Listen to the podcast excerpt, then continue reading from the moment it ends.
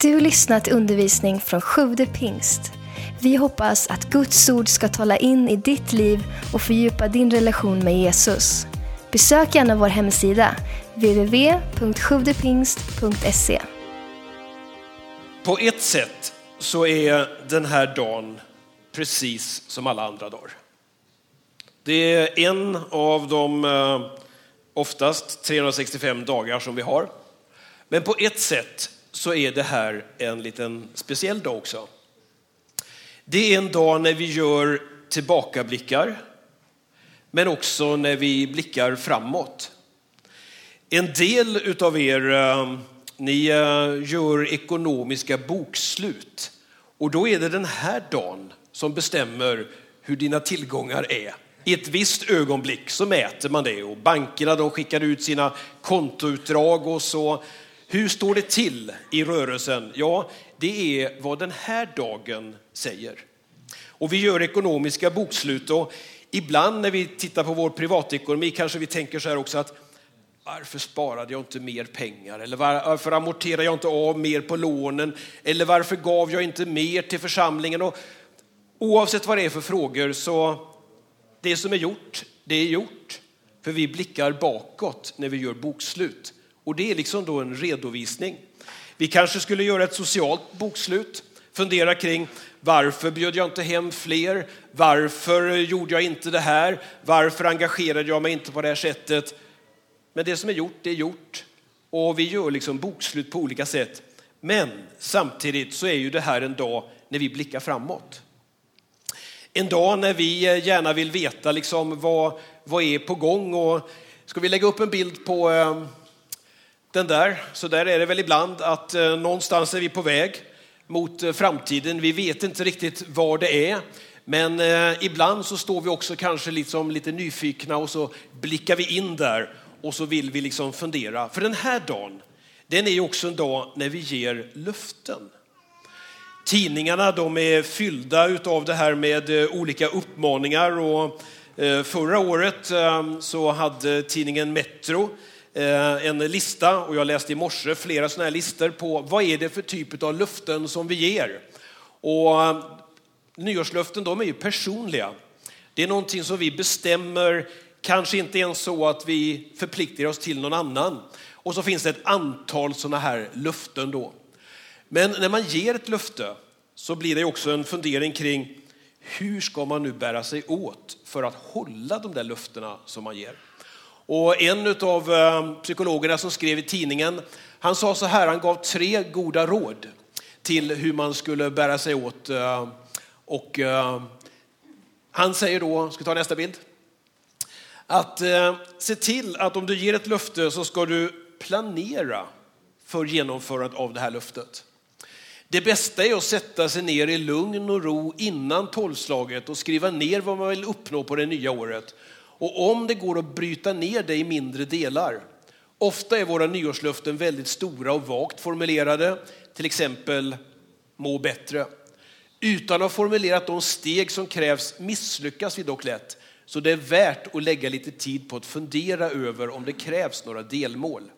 Det var första rådet. Det andra var då, efter planera, det är att förbereda dig. Och så ger han lite praktiska råd här att det kan vara bra att du eh, gör olika saker som förbereder dig på ett sådant sätt så att det blir lättare då att eh, kunna genomföra det här löftet.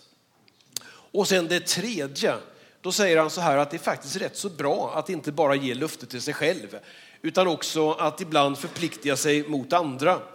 Till exempel en del kanske säger att vi ska träna och eh, träna själv, det är ett sätt, men om man bestämmer sig för att vara med några andra och så har man en tid, så syns man på gymmet den där tiden. Det kan vara ett sätt att involvera andra. Ta det här som lite bakgrund och så ska vi öppna bibelordet. Egentligen är det bara en enda mening som jag tänkt dela med mig idag. Eh, jag tänker upprepa den flera gånger och gräva lite grann i den. Och eh, vi hämtar den ifrån andra Timoteusbrevet ifrån det tredje kapitlet och den sextonde versen. Där eh, Paulus skriver till, eh, till Timoteus och eh, eh, talar om någonting som är till stor nytta för oss. Och det står så här då. i andra Timoteus 3. Och jag läser den 16 versen och ska hålla mig till den idag. Varje bok i skriften är inspirerad av Gud och till nytta när man undervisar, vederlägger, vägleder och fostrar till ett rättfärdigt liv så att den som tillhör Gud blir fri från sina brister och rustad för alla slags goda gärningar. Den meningen tänker jag stanna en liten stund inför nu med en, eh, en bön som jag bär med mig. Att det som är innebörden i den här meningen skulle kunna bli en längtan i ditt liv att få vara med om någonting annat. Den här själva inledningen, om vi börjar med det som är först och så tittar vi på det som är sist och sen ska vi gå in på fyra ord i mitten där. Så, så börjar den här meningen med att säga det att det finns en bok som är väldigt nyttig för oss och det är Gudsordet. Och här använder eh, Paulus ett speciellt ord och egentligen finns det en koppling till det där ordet. För eh, här står det, det att själva Gudsordet, det är ett levande ord, det är liksom inandat av Gud. Precis som när vi går till första Mosebok, när eh, Gud hade skapat Adam utav lite jordmassor där, så blåste han in livsande och så står det att Adam blev en levande varelse. Att det som är Guds ordet, det är någonting alldeles speciellt. Därför att det är då någonting som Gud har liksom inandat sig själv i. Det som är inspirerat, utandat utav Gud. Och det här är till nytta för oss på många olika sätt. Och Guds ordet, det har alltså då någonting alldeles speciellt att, att komma med. Det, är, det handlar helt enkelt om att det är ett Guds tilltal till oss. Att det är någonting alldeles speciellt och att det som vi då tar del av i den här boken, det ska vara just till nytta för oss var och en. När, när Bibeln beskriver det som händer här så framstår Gud som den store skaparen. Den som eh, har eh, designat våra liv. Den som eh, liksom då har varit vår färdplanerare. Och väldigt mycket av relationen mellan det som vi gör och bibelordet, det blir också en relation med hur vi har det då i våra liv med Gud. När vi säger ehm, och bekänner att vi är kristna, så innebär det ju också då att vi säger i det ögonblicket att vi är Kristuslika. Det vill säga då att det är någonting som vi tar till oss ifrån det här nyttiga ordet. Det här då som är inandat av Gud. Och själva inledningen till den här texten det är då att det här är bra för dig. Det här är nyttigt att du tar del av. Varför då? Jo, om vi tittar på, på avslutningen av den här versen så står det där att eh, när man tar del av Gudsordet så eh, kan man bli av med sina brister. Är du så lycklig idag så att du känner att det bara är på G i livet, att det bara är framgång, att det inte är några brister, då bara jag lyckönskar dig. Det är jag jätteglad för din skull. Men de allra flesta av oss andra, vi har en massa brister. Vi gör, åtminstone jag kanske ska lyfta fram mig själv, jag har massor med brister i mitt liv. Och de där bristerna de vill jag ju inte leva med, jag vill ju till en förändring. Och en sån här dag då, så är ju det en dag för förändring.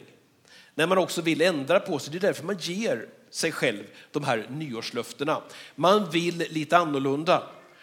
Och om du skulle tillhöra den här skaran som vill bli fri från dina brister, så finns det en uppmaning här, nämligen då att ta del utav Gudsordet, det som är inandat av Gud.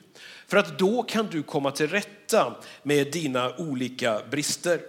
Och när man då har gjort det här så finns det också en möjlighet att få bli rustad för alla slags goda gärningar. Tanken med oss människor, det är ju inte att vi lever bara för vår egen skull, utan det är också att vi lever i en gemenskap, när vi lever med förpliktelser mot andra. Och då säger Bibeln det att när vi, när vi fyller oss med det här ordet, så blir det också så en längtan att få vara med och göra goda gärningar till andra. Det vill säga, när vi inte fyller oss med det här, så har vi inte heller den här längtan att vara med och betjäna andra, utan då blir vi vad Bibeln kallar för själviska människor. Det som vi lite modernt säger egoism, där jaget står i centrum. Och därför så är det här någonting som är så fantastiskt att kunna ta del utav så att vi också blir rustad för goda gärningar. Idag så, eh, jag läste flera tidningar i morse och eh, blev så otroligt fascinerad över eh, en artikel som finns idag. Jag läste den i morse fast det är från en kvällstidning. Vi har några förändringar som är på gång i Sverige. Med jättespännande. Vi lever i det mest sekulariserade landet i världen där vi har de mest liberala värderingar av alla länder. Om du tittar på en stor kartläggning som heter World Value Survey så visar den på att vi är extrema i Sverige till skillnad från alla andra i världen. Samtidigt så är det några kristna personer i Sverige som har fått en speciell ställning. Ehm, Jane Svenungsson är en sån person som kanske många av inte har mött, men som blev invald i Svenska Akademin under det här året. Kristen, teolog, professor, alltså en eh, kristen person, en kristen bekännare som väljs in. Tidningen Dagen har levererat ett stort antal sådana här, man kan säga influencers idag. Elisabeth Sandlund, som är en av våra stora samhällsdebattörer, som är en, en kristen röst idag. Jag läser väldigt mycket av eh, Emanuel Karlsten, tidigare Dagen-medarbetare, som idag kanske är en av de största kännarna på vad händer när det, när det sysslar med sociala medier och liknande. Ofta inbjuden i olika sammanhang, som skriver riktiga guldkorn om ni följer honom på Twitter. Men en som har fått en särskild plattform, det är Joel Halldorf. Han är otroligt duktig att formulera sig. Idag har han en helsida i Expressen. Den här helsidan eh, det kallas då i Expressen för kulturdebatt. Och eh, han gör en uppmaning till svenska folket. Läs gärna den här artikeln, den ligger på nätet. Han skriver bland annat så här, att eh, han refererar också till det här med nyårslöften och vi försöker då liksom att eh, ge oss en massa löften om skönhet, om pengar och personlig livskvalitet. Men kanske, och jag citerar Joel Halldorf, är 2018 året då vi försöker sikta lite högre. Inte nöjer oss med att svarva kroppen lite till eller, om man hör till de mer ambitiösa, pressa den till ett maraton. Tänka större, storslagnare och längre. Ge ett löfte som inte bara handlar om det egna livspusslet utan något som skulle kunna frälsa civilisationen, demokratin och min egen själ. Jag föreslår följande nyårslöfte för 2018. Börja gå i kyrkan. Och det här är Expressen idag. Och så skriver han om att religion kan faktiskt vara en rätt så bra vana. Och, och så kan jag bara ta några de avslutande meningarna. I många livsval ställs vi inför valet mellan jaget och laget. Men så är det inte här. Kyrkan kan inte reduceras till ett smörjmedel för den liberala demokratin. Visionen är större än så. Det handlar om det eviga livet.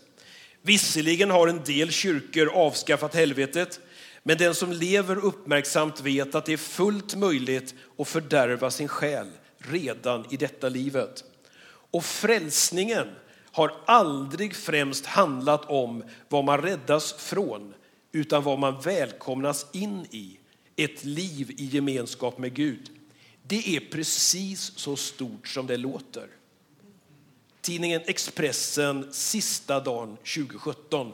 Jag blir spänd på vad ska komma härnäst. Vi har fått några sådana här profetröster som finns med och det är någonting på gång. Och skulle du vilja vara med så du hörde Jonathan här uppmana dig till några praktiska saker.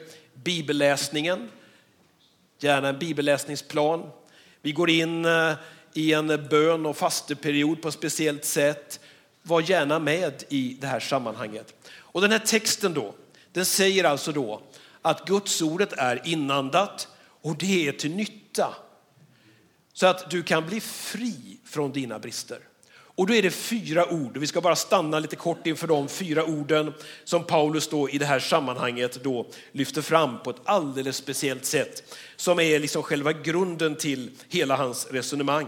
Och det första är då att han säger det att gudsordet är nyttigt när man undervisar.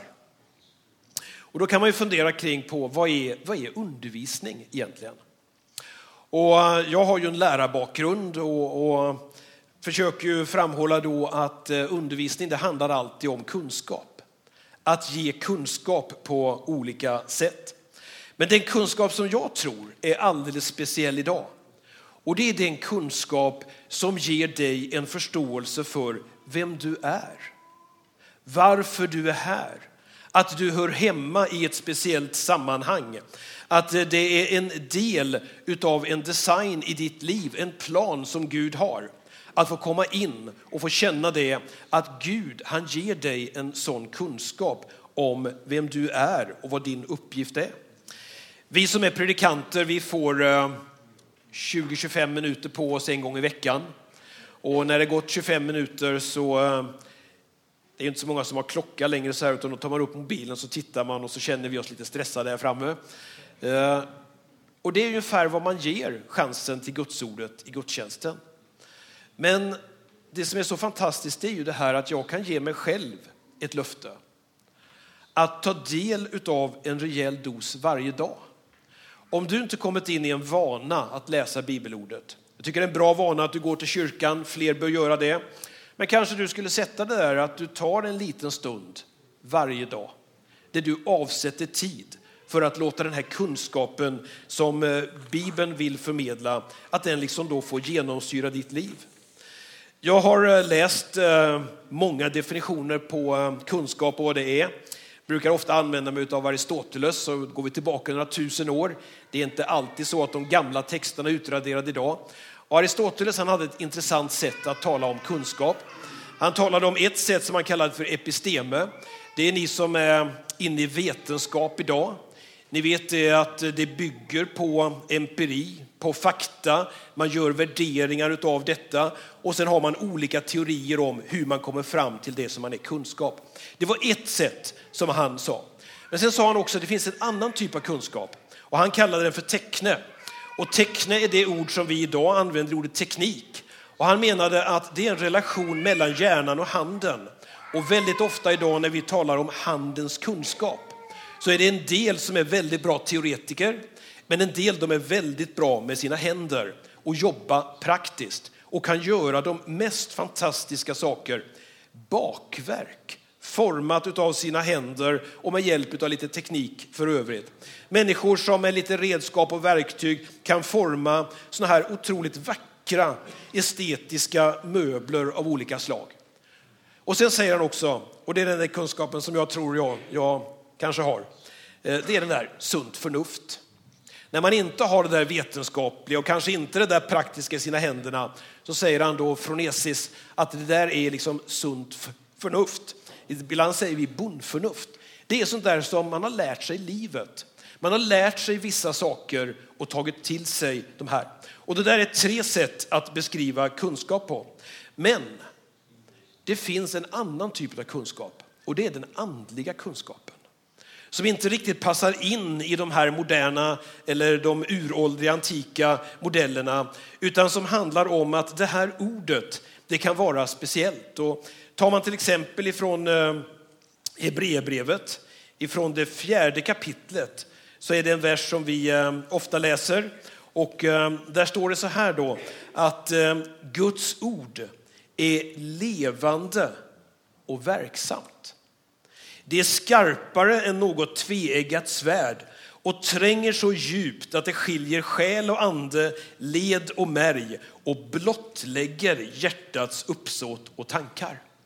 Och när vi tar del av det här som Paulus då kallar undervisning, tar del av gudsordet, så kan det ibland bli så att det kommer till oss, att det, liksom, det tränger in så att det blottlägger oss när vi är där i ensamheten med Gud så kan det vara så att det är någonting som gör att det där ordet, det, liksom det, det tar tag i oss. I ett sammanhang när, eh, när Petrus talar så är det på pingstdagen. Och där hade varit då eh, speciella händelser i Jerusalem. Massor med folk var samlade. De lyssnade på Petrus som talade. Och då står det i Apostlagärningarna 2 att ordet träffade dem i hjärtat. Och de frågade Petrus och de andra apostlarna, bröder vad ska vi göra? Och då sa Petrus, omvänd er och låt er alla döpas i Jesu Kristi namn. Alltså att det blev så att Guds ordet träffade dem därför att det är levande, det är verksamt. En gång sa Jesus så här, att eh, han upptäckte det, att när han talade så blev folk lite irriterade. Vi läser det i Johannes 6. Eh, alltså det var någonting med mottagandet av gudsordet som gjorde det att de kände sig inte riktigt tillfreds. Det hade hänt någonting med dem. De kände sig inte riktigt bekväma när Jesus kom och, och började berätta. Och då säger Jesus så här, och tillför då att det finns någon annan slags kunskap i gudsordet. Och så säger han, det är anden som ger liv. Och jag läser ifrån 6.63 i Johannesevangeliet. Det är anden som ger liv. Köttet är till ingen hjälp. De ord jag har talat till er är ande och liv. Alltså att det finns någonting med Guds ordet och kunskap som levande gör någonting. Kanske till och med är så att det blottlägger någonting i ditt liv som gör det att det där ibland känns lite obehagligt. Men bara för att det känns obehagligt för stunden så kan det finnas en lärdom i att följa detta. Det andra ordet sen som Paulus använder när han har talat om att gudsordet är till nytta när man undervisar så använder han ordet vederlägger. Och det är ett sånt där ord som vi inte använder så där jätteofta när vi, ska, när vi ska säga någonting. Men själva innebörden, det betyder om att man ska övertyga eller att ibland till och med att lägga någonting till rätta eller att vara med om att korrigera någonting. Ibland säger man på svenska att man ska vederlägga ett påstående, det vill säga då att man ska, man ska säkra upp argument så att man kan bevisa då att man kan stärka den tes som man har. Man vederlägger någonting. Och Bibeln, den sägs alltså då att den blir liksom nyttig som en motkraft när det kanske kommer anklagelser, när det kommer tankar till dig så att du ska kunna känna dig att du är på rätt väg genom att det här det får dränka in ditt liv. Det får vara med. Paulus han ehm, illustrerar på väldigt många olika sätt det här, den kamp som vi står i. När man känner det att jag har brister, men gode Gud hjälp mig att bli fri från dem, så kan det ibland kännas så att man lever i en kamp. Och I Romarbrevet 8 så finns det ett sammanhang där som ehm, handlar om det här när vi möter olika typer av hinder. Alltså när det kommer någonting i vår väg så finns det också en uppmaning om att man ska kunna vederlägga det. Det vill säga då att kunna få en motkraft emot det här som är. Och om vi läser i, eh, i eh, kan ta från 31 versen, så, så har han haft ett resonemang innan och eh, så säger han, ställer han frågan lite retoriskt så här, vad innebär nu detta? Om Gud är för oss, vem kan då vara mot oss? Och så kommer det lite senare så här i den 35 versen. Vem kan då skilja oss från Kristi kärlek? Nöd eller ångest? Förföljelse eller svält? Nakenhet, fara eller svärd? Alltså, när man kommer i en situation när man känner det att någonting håller på att inte riktigt bli rätt i mitt liv. Det är någonting som kommer, det är ett hot, det är någon attack som kommer emot mig. Så kanske till och med så här att man förlorar sitt fotfäste, att man känner det att jag är på väg bort från Gud. Men hur är det då? Jo, då säger han så här i slutet av Romarbrevet 8, att eh, över allt detta, alltså alla de där anklagelserna, allt det där som eventuellt skulle kunna dra bort, nej, över allt detta så triumferar vi genom honom som har visat oss sin kärlek. Ty jag är viss om att varken död eller liv, varken änglar eller andemakter, varken något som finns eller något som kommer, varken krafter i höjden eller krafter i djupet eller något annat i skapelsen ska kunna skilja oss från Guds kärlek i Kristus Jesus vår Herre.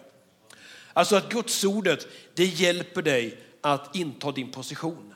Det hjälper dig att förstå vem du är genom den kunskap som du fått. Och det tredje ordet, då använder Paulus ett ord som vi översätter som vägleder. Och det här är ett litet märkligt ord på grekiska, det är enda gången som det finns överhuvudtaget i Nya Testamentet. Paulus använder det bara vid det här tillfället. Och det handlar någonting om korrigering, om att liksom sätta riktningen. Eh, man skulle kanske kunna översätta det som en eh, reformation, alltså att det är en återgång till någonting. Det finns en liknelse i Bibeln. Jesus eh, har den vid flera tillfällen.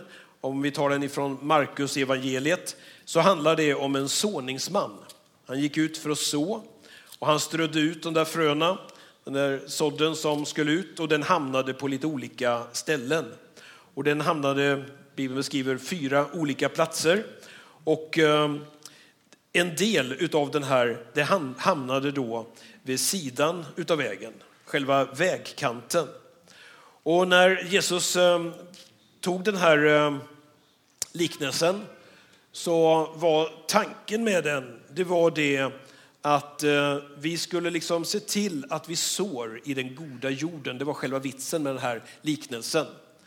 Men då var det så att en del av den här sådden, den hamnade då vid vägkanten. Och där vid vägkanten, där fanns fåglarna och de åt upp detta och det blev liksom då inte till någon nytta. Det skulle ju till den goda jorden. Och när Jesus ska förklara det här för lärjungarna så, så försöker han säga någonting i stil med att tanken är ju då att vi ska vara mitt på vägen. Att vi ska gå på den där vägen som Gud har stakat ut, han som är vår färdplanerare. Inte att vi ska hålla oss i vägkanterna. Och då behöver vi ibland ha någon som hjälper oss, som ser till då att vi kommer rätt på den här vägen, att vi korrigerar riktningen, att vi liksom då har fokus på dit vi är på väg. Och då säger han det att Guds ordet det är nyttigt. Och när vi då tar del av det så kan vi bli fria från våra brister. Vi behöver inte vackla till de olika kanterna utan vi kan känna det att vi går på en stadig väg. Därför att Guds ordet det korrigerar oss. Det hjälper oss att finnas med på den här vägen. Vi går då i rätt riktning. Och det fjärde ordet då, när han har talat om det här att Gudsordet Guds ordet det är bra för att vi ska få kunskap genom undervisningen. Det är bra när vi då ska få vara med att eh, vägledas på olika sätt. Eh, och när då det sista som kommer då, det fjärde här, när han har eh, också förklarat det här om vederläggningen, så använder han ordet fostrar. Och vi tar hela, hela meningen eh, i Timoteus igen, så är ju själva tanken då att det här ska vara med att hjälpa oss. Och varje bok i skriften är inspirerad av Gud och till nytta när man undervisar, vederlägger, vägleder och fostrar till ett rättfärdigt liv. Så att den som, blir, som tillhör Gud blir fri från sina brister och rustad för alla slags goda gärningar. Själva ordet fostrar det handlar om eh, disciplin. Det handlar om träning.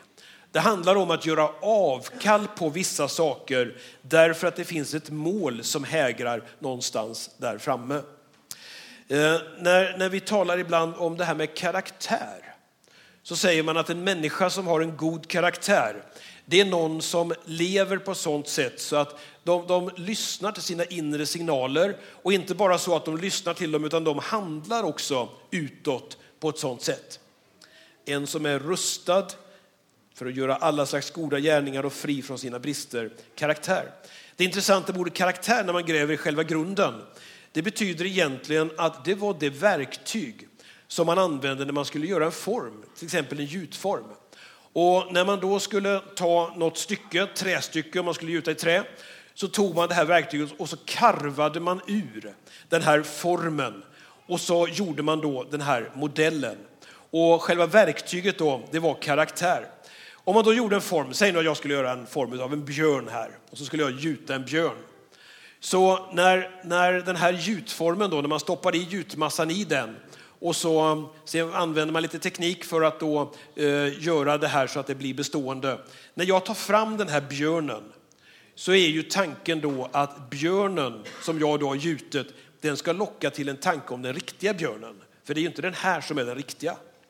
Och likadant då så är det så att en kristnes karaktär, det ska ju då vara så att det är ett återsken utav det gudomliga som Gud har lagt ner i oss. Och när vi får ta del utav Gudsordet så kan vi då få kunskap om vilka vi är. Vilka uppgifter som finns för oss. Vad det är som vi är planerade för. Som då om vi går lite fel i livet så kan vi få korrigering. Vi kan få känna det, men vi får också då känna det att det är någon som är med och vägleder. Bibeln den eh, använder då ett ord som en del tycker är kanske lite hårt. Bibeln vill alltså fostra oss. Och en del de eh, väljer frivillig fostran. Det är ju snart OS och eh, de som är atleterna som ska kämpa i OS, det är ju inte så att de börjar idag och så har de, de har hållit på i flera år. Varje dag har de haft fokus. De har tänkt igenom sina sovvanor, sina matvanor, framförallt sin träning och gjort all planering så att allting ska vara maximerat när de då är, nu är det vinter-OS. Men det kanske största när vi tänker på nyligen friidrotts-VM, eh, det är också det här med att springa 100 meter. De som gör det, de gör det under 10 sekunder. Alltså de satsar många, många år. Och det enda som räknas det är de där nio sekunderna som de hoppas komma under till och med då. Någon ska göra det. Men de satsar och de har då gått in då i en frivillig fostran. Det är inte alltid lätt. Jag tror att många av de här idrottsmännen de skulle gärna vilja ge upp då. Men eh, det finns någonting också som är en lärdom i det här. Som handlar om det här med det kristna livet. Att om man nu vill bli fri från sina brister, om man nu har den längtan, att få vara med om någonting annorlunda, en ett beteendeförändring i sitt liv, en ny vana som etableras, ett nytt sätt att leva. Alltså om det är någonting sånt som är inom dig, så finns det också den här lärdomen då, att se till att du tar del utav Gudsordet. Att du låter det vara med då och genomsyra ditt liv. Jag är förälder, jag är till och med nu morförälder, farförälder. Och eh, en del i föräldraskapet det handlar ju om att fostra sina barn. Och jag har varit med massor med gånger, både med mina egna och nu då så är det med mina barnbarn, när de har en bevekelsegrund som är fantastiska. Alltså de tycker i deras värld så har de alla argument för varför de ska vara uppe på kvällen, varför de ska äta godis varje dag, eh, varför de inte ska behöva städa sina rum, varför de inte ska plocka upp efter sig. Och de kan då, fyra år gammal, kan radda en massa sådana argument. Men då är det liksom ett föräldraansvar, eller jag då som morfar nu då, då får jag säga så här, nej, det är faktiskt så att det är ditt ansvar att vara med och plocka upp. Och det här är någonting som man nöter in hos barn under en rätt så lång tid. Det är inte så att det är en quick fix att fostra ett barn. Ibland kan vi göra fantastiska gudsupplevelser. Kanske blir det här ett sånt tillfälle för dig idag. Men oftast så är det de små korrigeringarna, de dagliga korrigeringarna som gör det att vi kan bli fria från de här bristerna som vi har. När vi låter det här gudsordet då få komma in i våra liv.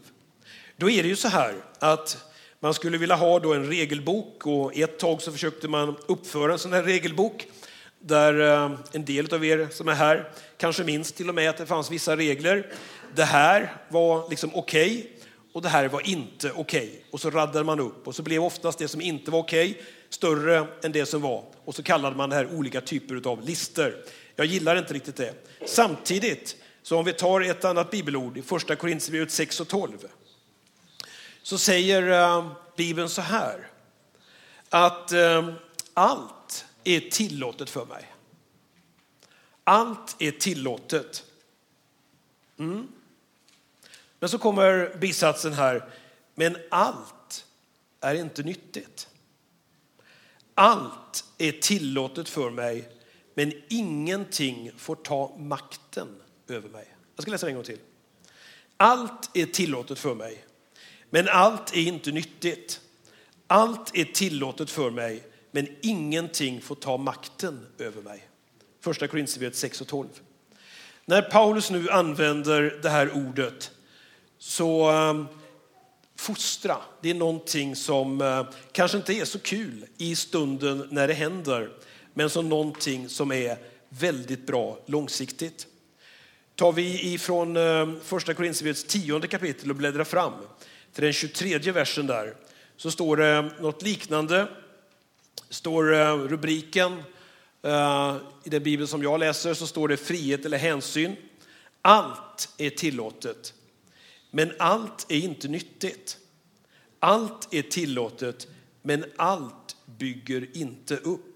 Sök inte ert eget bästa, utan andras. Det är själva uppmaningen. Den här texten nu då, som jag skulle önska att du funderar kring. Det kanske är så att du känner idag att Gudsordet har träffat dig eller det har varit en händelse, situation en tid tillbaka som gör det att du skulle vilja vara med om ett förändrat beteende, om ett annorlunda sätt att vara. Kanske till och med du har, kan använda Paulus ord när han säger så här att jag vill bli fri från mina brister. Då har du en utmärkt möjlighet idag. Kanske har du aldrig sagt ditt hela och fulla ja till Gud. Du är inte vad vi kallar en kristen. Då kan en sån här dag vara ett tillfälle för dig att eh, få ta ett väldigt viktigt steg. Ett antal lyssnar här i kyrkan, men vi vet också nu att vi har väldigt många som lyssnar via närradio, men också på våra podcast. Mängder av människor hör av sig till oss och berättar om att de har tagit del av budskapet. Kanske är så att där hemma sitter man i lugn och ro och känner det att ordet har träffat mig och jag vill göra någonting annorlunda. Kanske är det också så idag då att du ska bestämma dig. Ska vi ta den där, den där psykologen ifrån Metro en gång till? Vad var det för råd som han gav? Han sa tre saker. Om du ger dig ett löfte, så börja med att planera för genomförandet av löftet. Har du stora mål kan vara bra att du bryter ner dem och inte har det sådär som jättestora. Det andra sen är då att eh, när du har planerat, förbered. Är det så att du nu tänker eh, börja med bibelappen imorgon, ladda ner den idag då så, du är, så att den är klar. Är det så att du kommer att vara med om det här som vi kallar en Danielsfast, avstå från kött, då kan det vara bra att du har lämnat köttet därhän eller godiset därhän innan den 15 när vi går in i den här speciella fastan tillsammans. Så att man har liksom gjort förberedelser. Och ibland, säger den här psykologen, jag tror att det är rätt så klokt, så kan det vara rätt så bra att man också involverar andra. Att man helt enkelt säger till sin omgivning, nu tänker jag faktiskt göra på det här sättet. Därför att jag vill bli fri ifrån mina brister och jag vill bli rustad för alla slags goda gärningar. Klas-Göran ska komma fram innan vi ber tillsammans. Och så ska han sjunga en sån här sång som har många år på nacken men som har ett budskap som är i tiden idag. En amerikansk text som eh, Lina Sandell har översatt. Många av er ni kan den utan till får gärna sjunga med. Oskar Arnfeldts eh, melodi till den. Som handlar om det här med vad är, det här, de, vad är de stora ögonblicken i, i livet? Vad är det som gör att vi får vara med om förändringar? Och på det här sättet översatte då, eller uttryckte Lina Sandell det. Lyssna och sen så ska vi be tillsammans och göra en inbjudan här.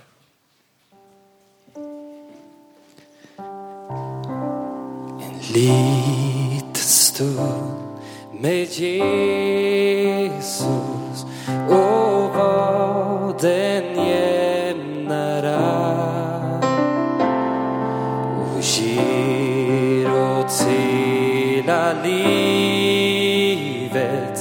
en ny och ljus gestalt. När jag är trött av vägen och allt som möter mig.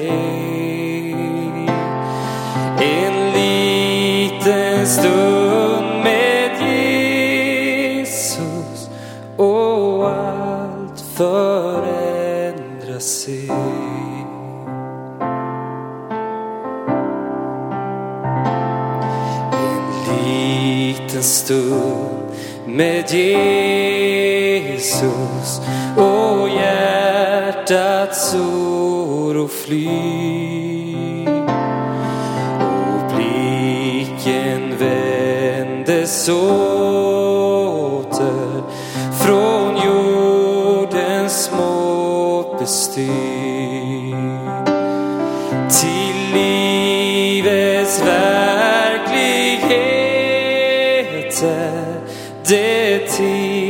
Som mig förgår. När himlarna och jorden av sin förvandling når.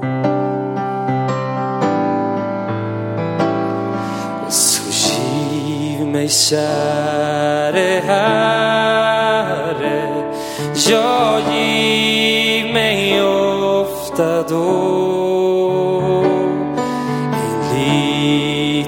Liten stund med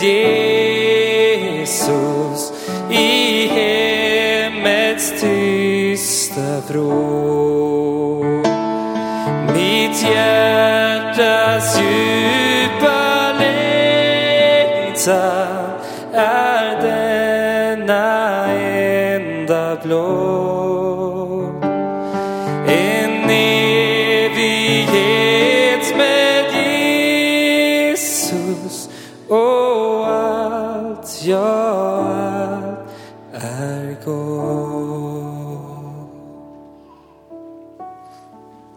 När poetiska klangen och själva budskapets styrka kommer ihop, då jag bara gillar den här typen av uttrycka sig. Men min tanke idag har inte varit att eh, trycka ner dig, utan snarare tvärtom. Vilja uppmuntra dig till ett rikt liv framöver. Jag tror att det är bra att man gör förpliktelser. Kanske har du aldrig eh, sagt ditt hela och fulla ja till Jesus. Då skulle jag vilja ge dig erbjudandet att göra det idag. Vi ska be en kort bön. Samtidigt så öppnar vi också böneplatsen här nere. Ber att förbedjare kommer dit. Vi ska sjunga ytterligare. Men eh, om du också skulle vilja känna det att du vill be med någon, för någon eller för något så är du välkommen till böneplatsen. Nu ska vi, ska vi börja våra huvuden. Och så skulle jag bara vilja fråga dig. Först vill jag vända mig till dig som kanske aldrig har sagt ditt hela och fulla ja. Skulle du känna idag att det här är liksom tillfället så får du gärna lyfta din hand så ska vi särskilt be för dig. Om du känner idag vill jag säga ja till Jesus på ett speciellt sätt. Gud välsigne dig. Jag ska be för dig. Är det någon som känner att jag skulle liksom bara vilja markera att jag vill bli med i det här, bli fri från mina brister, rustad för alla slags goda gärningar, genomsyrad utav Gudsordet, inandad. Som känner att jag skulle bara vilja markera, jag vill ha särskild förbön i en livshändelse, i den situation som jag står i. Så får du gärna lyfta din hand nu också. Så ska vi be för dig. Det är flera över hela kyrkan här som lyfter sina händer.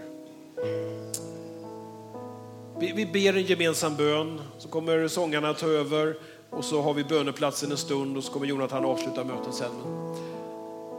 Herre, jag bara tackar dig för det här fantastiska, inspirerade ordet som du har gett oss. Tack att du har ett tilltal till oss idag. Tack att det är ett levande tilltal. Det är inget dött och mossigt och gammalt utan det är någonting som ger vitalitet idag. Herre, som gör att det kan grönska i vår själ. Som kan göra att det kan få springa fram nytt liv. Herre, du ser den som eh, har lyft sin hand av anledning att eh, jag vill säga ett fullt ja till dig.